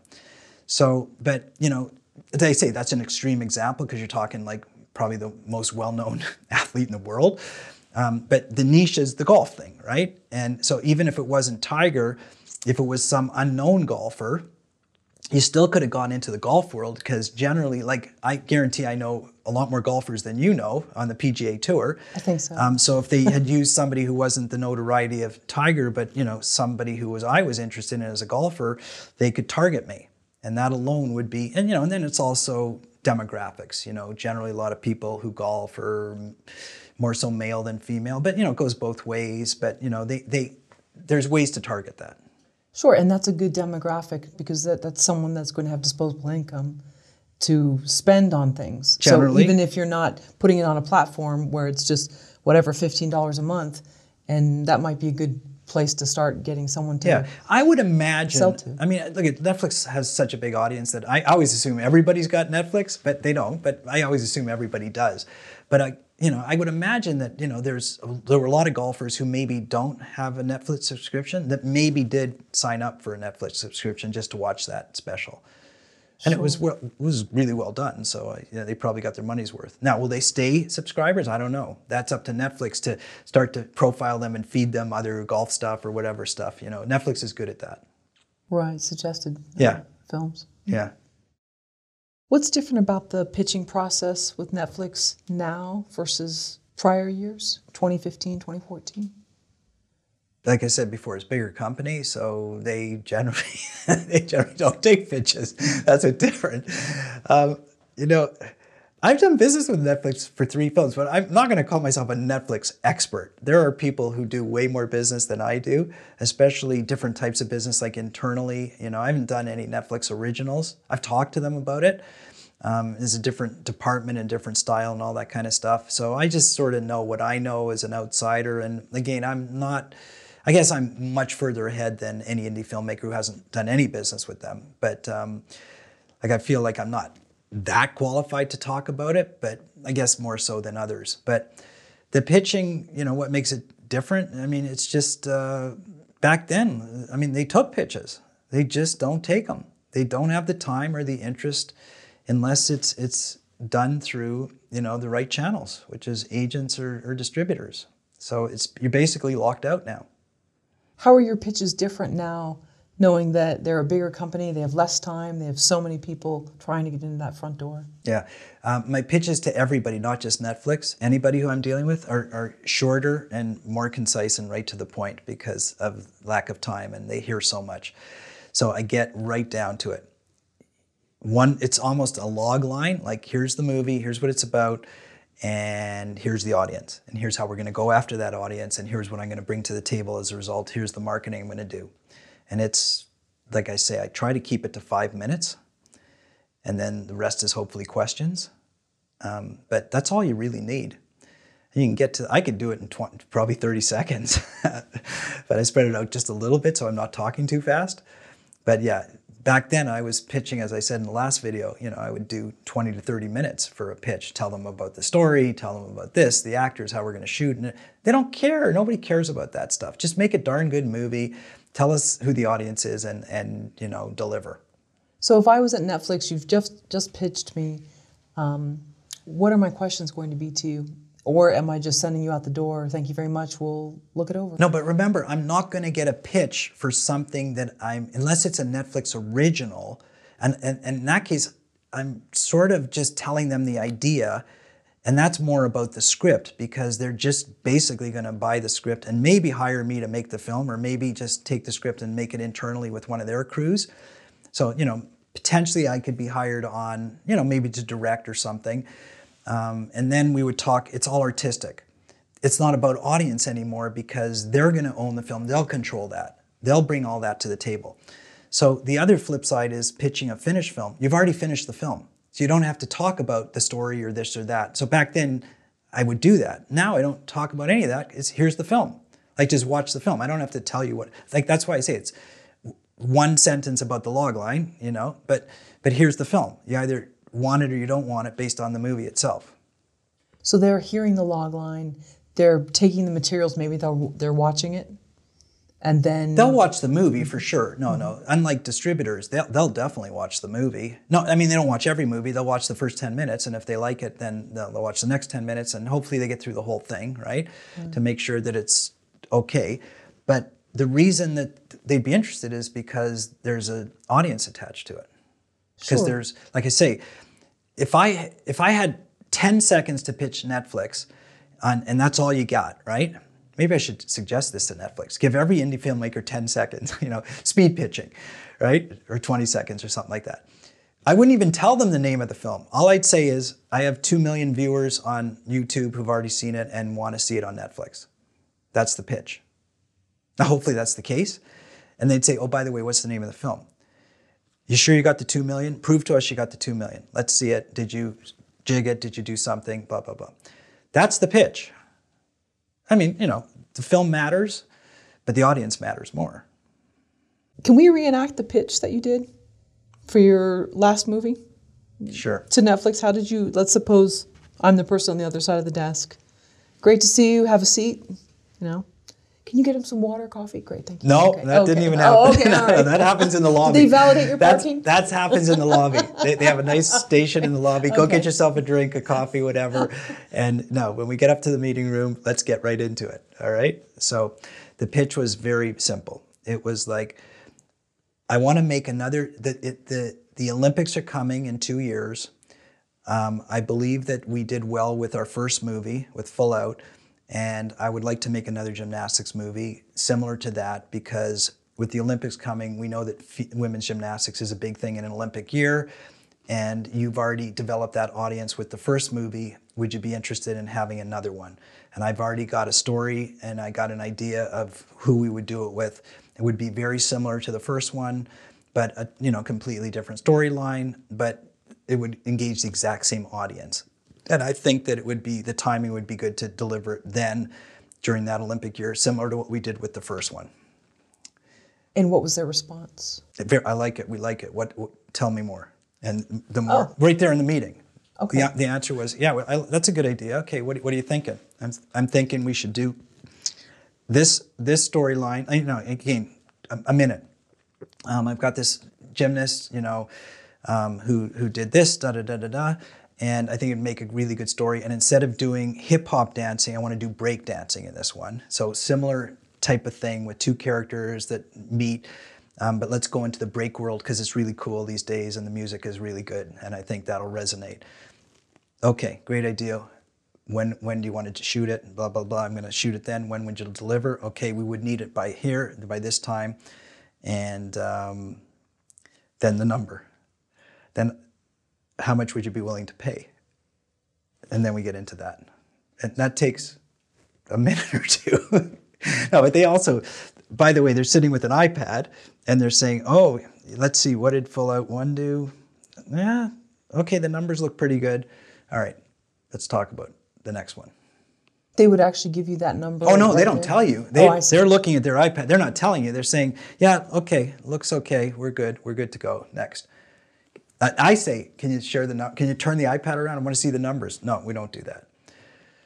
You know, it'd be really good. I, I put some of my heart and soul into it. Can't you just, you know, throw me a bone here, tease me, show, give me one number? Sorry, we don't do that. You know, we don't do that, and they don't do that. That's their proprietary information, and that's the way it works. Sure. But luckily, the numbers were good on that iPad. Otherwise, the conversation would have been really short. And so this was less than a 10 minute meeting? This last one? The, the substance was 10 minutes. The, there might have been five minutes of pleasantries. Okay. How you doing? Da da da da da. You know, How's the golf game? Nice office, whatever. You know, yeah. But yeah, yeah, it it took about ten minutes. But there was one other piece of business in that movie because I was wanting to do a renewal on the first one too. It was coming up for renewal, and so we were talking about both the renewal and the next one. I see, okay. Yeah, and the numbers were good, so both happened: the renewal and the the new one. So that works in your favor, obviously. so ah, you go in there with good numbers and then you pitch them something else. It's everything. If the numbers aren't good, it's over. It's, it's over before it starts. Yeah, I mean, there's nothing to talk about. Okay. I mean, getting the first one's the tough one because you don't have any numbers. The second one, if your numbers are good, it's a real easy meeting. And if your numbers are bad, it's a very tough meeting. You got to explain why your numbers are going to be better the next time around, if they're even interested to hear it. But the subject matter is super niche. I know that audience really well. I've done tons of marketing to it. I, they know I'm connected to it. They know that I know how to get to that audience and, and create viewership there. So, because I've already done the marketing, and now even more so, we're gonna like you know, and I explained what we're gonna do in addition to this with the dance world that we didn't do last time. So that's music to their ears, and hopefully it works, and hopefully they get new subscribers as a result of it. I mean, I want them to be successful because if they're successful, then hopefully they greenlight something else I'm gonna do, and that's just supporting their efforts. How are you sharing your ideas for marketing the film that you're pitching? So with Netflix or with everybody? I mean, let's say. Oh, with for this uh, for this case, yeah, Netflix. Oh, I'm telling them straight up. I'm saying, okay, we're going to start with the gymnastics, the USA Gymnastics. um, which is their network of all the gyms across the United States and the coaches. So we're gonna we're gonna get an endorsement from them. I had a special Olympian in there, so we're going to, you know, Special Olympics. We're getting their endorsement, meaning they'll put the message out to all of their athletes and families, of which they have many. Um, we, I'm dealing with um, the dance magazine and dance world, so there's all kinds of um, dance, tons of dance clubs. Um, and studios. And so I'm advertising through them. I'm doing both paid advertising and social media. And then we're doing some a whole bunch of, of, of web-based stuff with one of our key dancers. So the main break dancer in the movie is a world-renowned break dancer. And so she did interactive stuff that we had all planned, pre-planned as part of the promotion. Um, and so they don't know anything about the breaking world. I didn't know much about it either. I learned about it obviously, but um, so as I explained it to them, and they looked up, you know, who this is and what these communities are and how to get to them and everything like that, and you know, that's probably a good audience for them, and they probably have a lot of that audience already, but you know, it's interesting for for them to hear about it. So these are things that you know you're explaining, not in a ton of detail, just enough to you know tweak their interest and make them see that you're going to do some hard work and really engage, try to engage an audience, and that's for everybody's benefit. It's primarily for the benefit of my movie because I want audience on it by the way, this is before they say yes, right? So I'm doing this anyways, regardless of whether they say yes. I'm doing it because I want to be successful with my movie. So if they don't say yes, you know, maybe I take it to Apple TV and pitch them the same thing, or to you know to Hulu or something like that. Which, by the way, I did. So you know, I mean, you know, because you're waiting six weeks, you're not sitting there with your thumb up your butt waiting for an answer. You're pitching everybody because you, you know, you hope that somebody comes through and you hope it's the one you want, but it's kind of like applying for, for lack of a better example, college. You don't apply to one. You apply to one, that's a disaster unless you're pretty darn sure you're going to get in. You apply to 10, or, you know, and, and you hope that, you know, you're just hedging your bets a little bit. So the log line is equally important as how you'll market to your audience and who your market, who, who your audience is. It sounds like neither is more important than the other. You've got to have both. When you the log line is just for pitching. Hmm. You know, I mean, everybody on their platform doesn't put just a log line, they put a synopsis. You know, you go onto Netflix and you see a three or four sentence synopsis on every film. Um, so the log line is just when you're pitching. It's the ele- it's what they people call the elevator pitch thing. You know, you got three floors in an elevator and you better get it out quickly. So you just get a log line in there that sort of captures what the movie's about. And then as soon as you capture their attention, then they might ask you more details and you can go into a little bit more detail. But I find, by the way, I find that filmmakers, the big mistake they make in pitching, and they do this all the time when I'm consulting with them, is they talk way too much about the story. I mean, we all know story elements, we get it, we know genres. I mean, I know pretty well all of them. So just like tell me the details, because I say to them, this is the irony. So they're paying me for their time. You know, they might book an hour, right? And they're paying for that. And they start going into the story, and I say, no, no, no, no, let me stop you for a second I don't want you wasting your time, your paid time, telling me your story. I get it. I get the audience. I get who you're talking about. I don't need the details of the story. I'm sure it's great. I'm sure it's unique. Let's get into the substantive, the substantive stuff, which is the marketing and the distribution and all that kind of stuff. Because don't take 20 minutes to tell me your story, because they would otherwise. Because they, they're so engaged in their story. And it's not about the story. I mean, it's obviously at the end of the day when you make the movie, it's about the story, but it's not about the story at that at that stage. That's why I was wondering is how important, it sounds like the, then the synopsis or logline, whatever it is you're going off to pitch them, is equally important as who's your demographic, who, how are you getting to them? Well, think about it. Like you're sitting there, you're Netflix buyer, right? I'm saying to you, I'm going after the dance world and the gymnastics world. Okay, as long as I have a decent story where there's characters and character arcs and development and everything like that, I mean, the question they need to ask is how many dance routines am I going to have? How many gymnastics routines am I going to have? Oh yeah, what's the main character and what's their relationship? But you know, how many big production scenes are going to like the kids want to see the gymnastics and the dance. That's what they really want to see. Oh, yeah. And as long as it's not a disaster, you know, the rest of it, you know, it's got to have a story that weaves through and a compelling storyline and like I say character acts and everything like that. But but if you have all that, and you don't have good production, like you don't have any dance sequences or, or, or gymnastics competitions or something like that, it's not going to be a good movie for that audience. Sure. So that's really what, if you understand who your audience is and I understand my audience because you know I make movies for them, then I'm saying to Netflix, this is what my audience wants to see, and they understand that because they have shared audience and they understand what audiences like to see. Fame, Now- the TV show Fame. Yeah, for sure. All, all of the dance routines interwoven they with had the they had troubles. cheer they had cheer on there the cheer was the series that they did about cheerleading so they understand that market really well um, but now that's in the department that acquires that's the licensing side so that's who i'm pitching to so they're going to acquire the movie right if you're pitching to netflix originals where you're talking story the pitch might be totally different it might be way more about story character arc plot points all this kind of stuff i mean they- they're going to get more into the artistic side of it because they're going to be making the movie with you. So they want to see some of the artistic vision. But this is, you're making a movie and you're going to tell them why it's marketable and you're hopefully going to make a good movie that they're going to buy. They're not involved at all artistically. So it's a sort of a different style altogether. It, not sort of, it is. It is. You're not talking creatives with them. You're talking about audience that you're going to resonate with when you deliver this finished film. The film's done. They have no say in it because it's you can't change it. It's over. Whereas in the other side, the Netflix original, it's nothing's happened yet. They can change everything.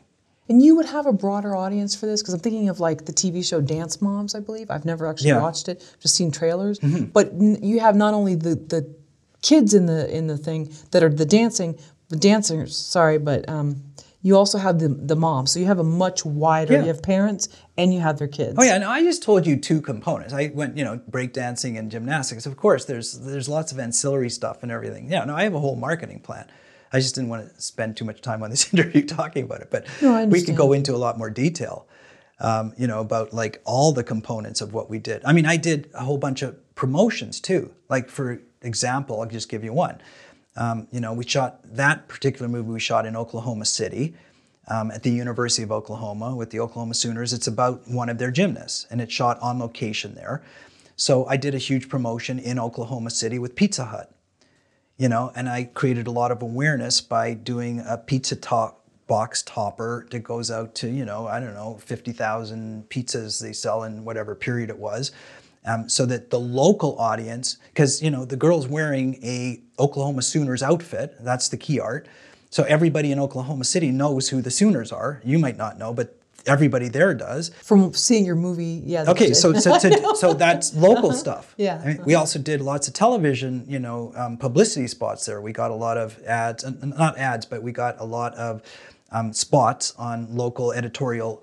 Public, they were all interested that a movie was being shot on location about a true story about one of their gymnasts. So we got lots and lots of that, which I used in that market more so. I'm not going to use that nationally because it doesn't resonate, but locally it resonates really well. Mm-hmm.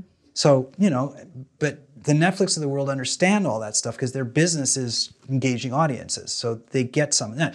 You know, like some Kansas City reporter doing a story of, you know, Brenna Dowell, which is what happened, is great in Kansas City, and that's good, you know. And what does that mean to Netflix? It's one tiny component of their entire base, but it's better than nothing and maybe they can you know sign up 10 you know 1000 more subscribers there in that marketplace based on that maybe this is micromanaging running a business so you know and building your audience No, those are great details, and I love that. And I love that you would think of Pizza Hut. Maybe that's something that, but families are going to be ordering pizza, and who's going to want to see oh that movie? yeah Families. oh, oh hold, hold Yeah. on the, the pizza hut thing first of all there's i should have brought it there's a whole um, flyer that we printed with a with a um, you know a discount on watching the movie you get a so the reason pizza hut was in was so the the win-win was they stuck this flyer it was like a postcard size thing of the graphic and i'm saying new movie available you know on the following platforms and it's like you know six transactional platforms. Um, and then the flip side is special promotion from Pizza Hut, 50% off in this market with this pizza. And here's the code. And you stick it in and you get it for, for 30 days. You can watch the movie for half price with the purchase of this pizza. So it's a win win. But hold on, that was just one, I mean, that's one promotion. I do tons of those. And, and Pizza Hut was just one of the, like, there's 10 pizza chains. So I pitched like five of them, not just Pizza Hut. I wanted Pizza Hut, but if Pizza Hut said no, you know, maybe it was Domino's. You know, I mean, I'm, you're pitching everybody. But like I say, I spend way more time marketing than I do on making movies. Way more time. That's the kind of stuff you're talking about. And to kind of go back to what I was talking about before, filmmakers, first of all, don't even know about this kind of stuff. Secondly, what filmmaker wants to do that? film like talking to 10 pizza joints to figure out a local pizza promotion. You don't want to do that. You want to make movies. Studios have all this built in. They just take for granted all that kind of stuff. Independent filmmakers don't even know about this stuff. This is stuff that's totally foreign that they would never get around to. They don't have enough time to get around to it, let alone to do it, even if they knew about it. Like I'm telling you, like to me, this is like a no brainer. I'm talking about it as like, that's nothing compared. I can tell you some way more niche stuff than that. Like that is a pretty big promotion. I mean, there's stuff that's even smaller. Um, and you're saying, wow, that's interesting. And I'm thinking, Uh, that's not that interesting. I mean, that's kind of what you do. How are you getting a mom and daughter in Chicago to care about a gymnast from Oklahoma? Because hopefully the daughter's taking gymnastics or dance. And hopefully she's connected to a gymnastics or a dance club where her coach says, hey, this new movie came out. It's really nice family fare. I think you and your family would enjoy it. And potentially a little bit of social media where we're targeting maybe Facebook ads that target to that. You know, depends on how old the daughter is. Maybe she's 12. That's our core audience for that kind of movie. And, you know, maybe they, Facebook has all these analytics and everything. So, you know, that's part of it. Um, but yeah, we're, we're reaching out at different, the, the more direct stuff is through the clubs. And we send, we send the clubs, every club got sent a postcard kind of similar to what I was talking about. Every club to the coach. Um, when we did the first one, if it wasn't the pandemic because the clubs were closed, in the first one we sent a poster to every club and asked them to hang the poster. You know, a sign poster it was a nice, really nice poster. So that was a nice sort of thing to put in their lobby. You know, um, so and that creates awareness. And then of course we have a website which they go to and get details and that type of thing. I mean that's generic marketing. I mean it's specific to that audience, but this is what I'm talking about. Like there's so much involved in marketing. I mean, when you do marketing for a living, that's not that special, what I just said. It's special, but not that special. But when you do filmmaking, all of a sudden marketing is like, holy smokes, I didn't even know about this stuff. Like this is this is really good. Like I, I didn't even know you could do that kind of stuff. Yeah, there's a creativity in what you're telling me. And, because there's different things you can plug in here, and it's a challenge. It doesn't sound well, that easy. There's creativity in knowing what to do, and then there's execution and actually doing it, which is a lot of work that stuff doesn't come overnight. You got to work it and you got to negotiate it and contract it and deliver and print and do all this kind of stuff. But you know, when it works, it, it you can get really good results. How has the pandemic changed the film business? Great question, very timely. Um, the major change is obviously the theatrical business. You know, theaters closing, so that's had a huge impact on how movies are viewed now especially you know the big blockbuster tentpole mo- releases. Uh, so that's a big one, but that also caused a huge change in in the whole VOD world, like the streaming world. Um, so all these studios that were probably thinking about you know becoming uh, subscription video on demand services had it in the works, likely accelerated their plans, and now all of a sudden you've got you know eight or ten major streaming services when before you had Netflix really was it, and then you know, an Amazon Prime, and then of course Disney Plus was starting up, but Disney Plus really jumped in quickly, and then everybody followed. So I think that the studios realized they needed another you know avenue to to exhibit their movies because they couldn't depend on the theaters, obviously, and um, you know that accelerated that so much. And I'm not sure if it's good or bad. I think for indie films, it's actually not good, which I'll talk about later. Um, but probably for overall viewership for, for consumers, now there's such a vast choice of quality programming that's available at really affordable prices. So I guess that's good. Now, me personally, I love going to the movies. Like I like a night out at the movie theater. I love watching, you know, a big movie on uh, in a big format on a huge screen with a great sound system, you know, in a very confined, you know, like dark room like that. So I, for one, will be back at the movies the minute they start up. I mean, because it's a night out for my wife and I. I love watching a movie that way. Um, hopefully, a lot of people are thinking like me and can't wait to get back to the movies. But you know, a lot of people went out and bought really big, you know, flat screen TVs and good sound systems, and, uh, and you know, and I, I did too, and I enjoy that. It's been a great way to watch, you know, content in, in the comfort of your own home. Uh, but I, I believe that the theatrical business will be back and it will be healthy and robust. And just because human beings need to go out and need to socialize, and, and that's a night out. Do you think things will be totally the same as they were, let's say 2019, uh, right, right toward December of 2019? The, once things start to open up, I know we're on the eve of it as of this interview, but do you think things will be returned to that exact level or there will be changes? Yeah, I mean, it's all driven obviously by the, the major studios because um, they have the big programming that people want to see. So I don't know, just because there's going to be a decision made corporately in, in each of their boardrooms and they're going to say, hey, let's do the math on this. If we open, you know, theatrically for six to eight weeks pre VOD, what will the numbers look like? If we go day and date, what will the numbers look like? I mean, it's all about numbers, right? I mean, they're in business to make money and they got to decide what is the best way to, you know, to cater to their audience so that they can make the revenue they want to make. So I, I really don't know. Um, I know the theaters, I don't know for sure, but what I've read is the theaters obviously are going to want an exclusive window, you know, pre the VOD release. But um, maybe the studios have learned something new that may carry on. And frankly, I mean, as a consumer, that's not going to matter to me. I don't really care whether there's a day and date VOD release with a theatrical release. I'll still go to the movie theater to see the movie because I want to see it that way and I will pay my $15 and buy my popcorn and everything because I want to go out. I mean, I want to I want to watch those big movies that way. So even if they're offered at the same time, you know, on VOD, I'm still not going to I'd rather consume it that way. Now, if they're not, and that's a way to get subscribers by offering them day and date, that's a corporate decision, and you know, I'll understand. But I don't know movie theaters, so if I did, I wouldn't understand. How has the pandemic changed your company and you as a filmmaker? Uh, that's a great question. Well, my company did not make a movie in 2020. We were supposed to. I have a great other new sports drama that I was hoping to shoot, and um, I've already kind of almost set up pre-distribution for it. So I was really excited about it.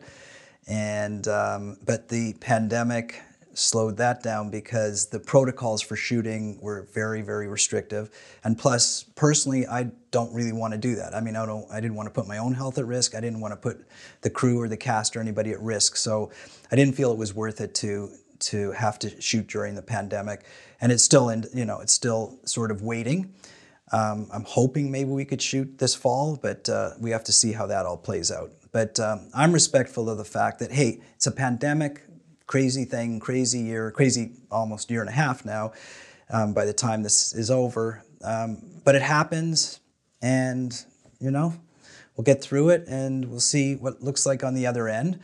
Um, so I'm anxious to, to shoot again, but I didn't want to shoot during the pandemic, which meant I had like, you know, a year, more, a little more than a year to do other stuff. So that actually was interesting. And, you know, at first I was kind of disappointed, but then I said, let's make, you know, lemons into lemonade here. So I did two things. One is I stepped up my consulting practice quite a bit. So I do a lot more consulting with indie filmmakers.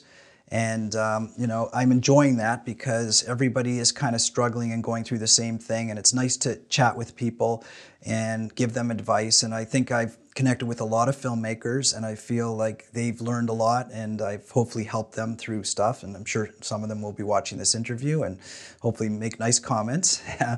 but also, I started teaching too. Um, so I live in San Diego. I teach at San Diego State University and I teach in the film production department.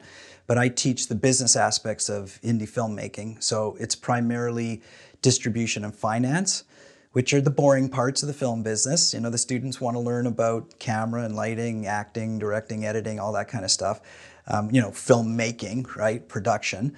Um, so they have to take my course to graduate if you're if you're a film major, and uh, they learn about finance and distribution primarily, a little bit about budgeting and, and scheduling. Um, and so it's been interesting because at first the students are, you know, a little leery of it, you know, because they, they don't realize what that entails.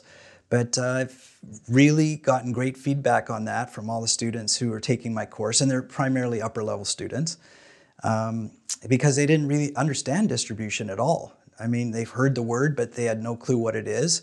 Um, I talk a lot about marketing and you know how to kind of make sure that you've got your plans in place before you start shooting, so that maybe you'll do things differently during your shoot if you need to.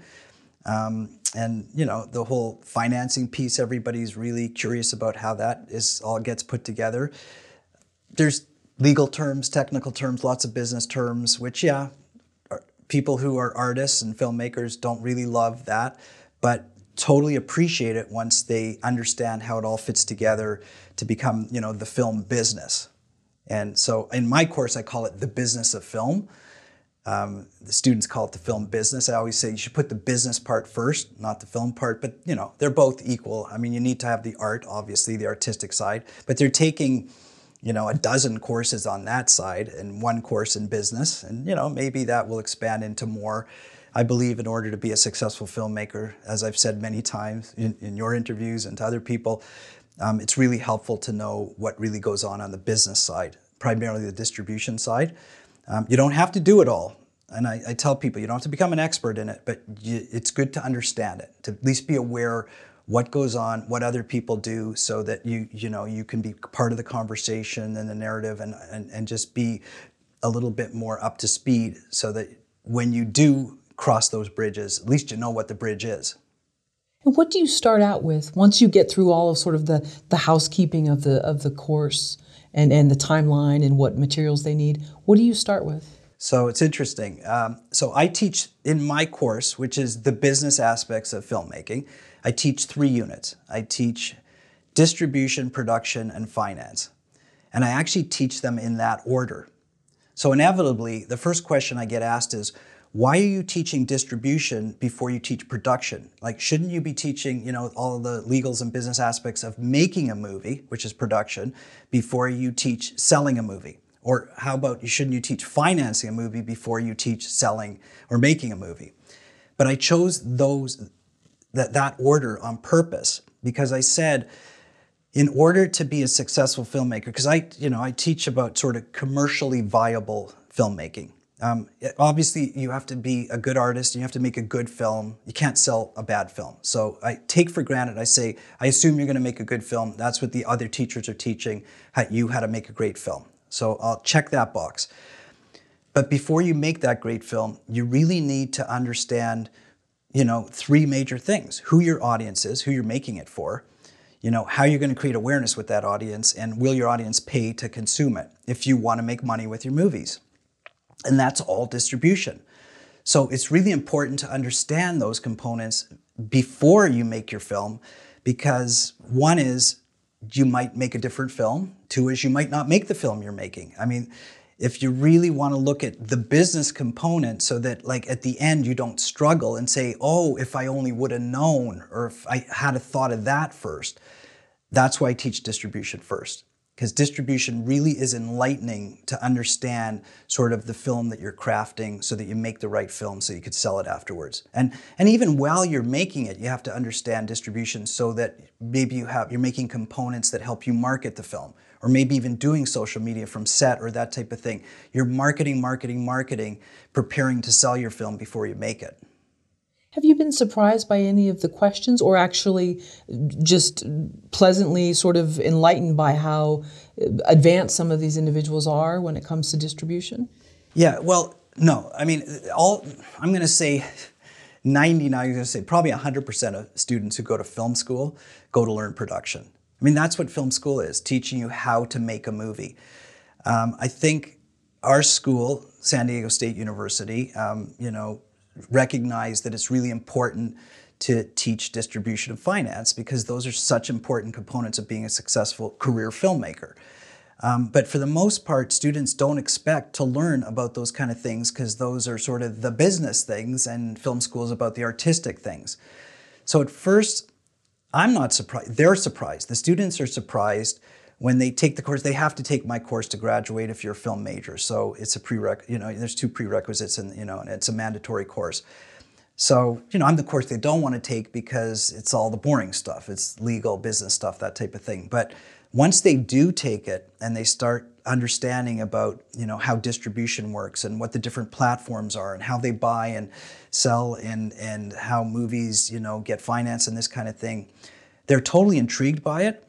Um, they're probably a little overwhelmed by it as well because there's so much that they haven't really thought about. Um, you know, financing a movie is, in my estimation, far more complicated than making the movie or editing it. Um, it like I say, everything's important. I'm not belittling any everything, anything, but um, to understand, you know, how the whole system works from start to finish as a business is fascinating for them, and and they're learning a lot they're learning things that they had no idea they were going to learn about. So I'm really happy with how much they're being exposed to and learning. But they're also there's lots and lots of questions because once you learn a little bit, you want to kind of learn more and there's just not enough time to answer it all. As a matter of fact, I've had to cut my materials in half twice because there's just so much to teach and and I take for granted because I know it all, you know, that they can I can go quicker, but but I have to go a little slower because you know, I just throw around terms, you know, like like VOD, AVOD, TVOD, SVOD, like, you know, no big deal, right? Like that's, if you're in the movie business, you know about that. You don't know about that. If you're a film student, you don't know what those platforms are. You've heard of Netflix, you know, you've heard of Disney Plus, you've heard of some of these things, but you don't necessarily know what all these things are. So I have to really take time to explain all that kind of stuff. And it's important because now they have a very good handle on potentially where the movies they're going to make are going to go. And of course, it's going to change, you know, probably changes all the time, but for now.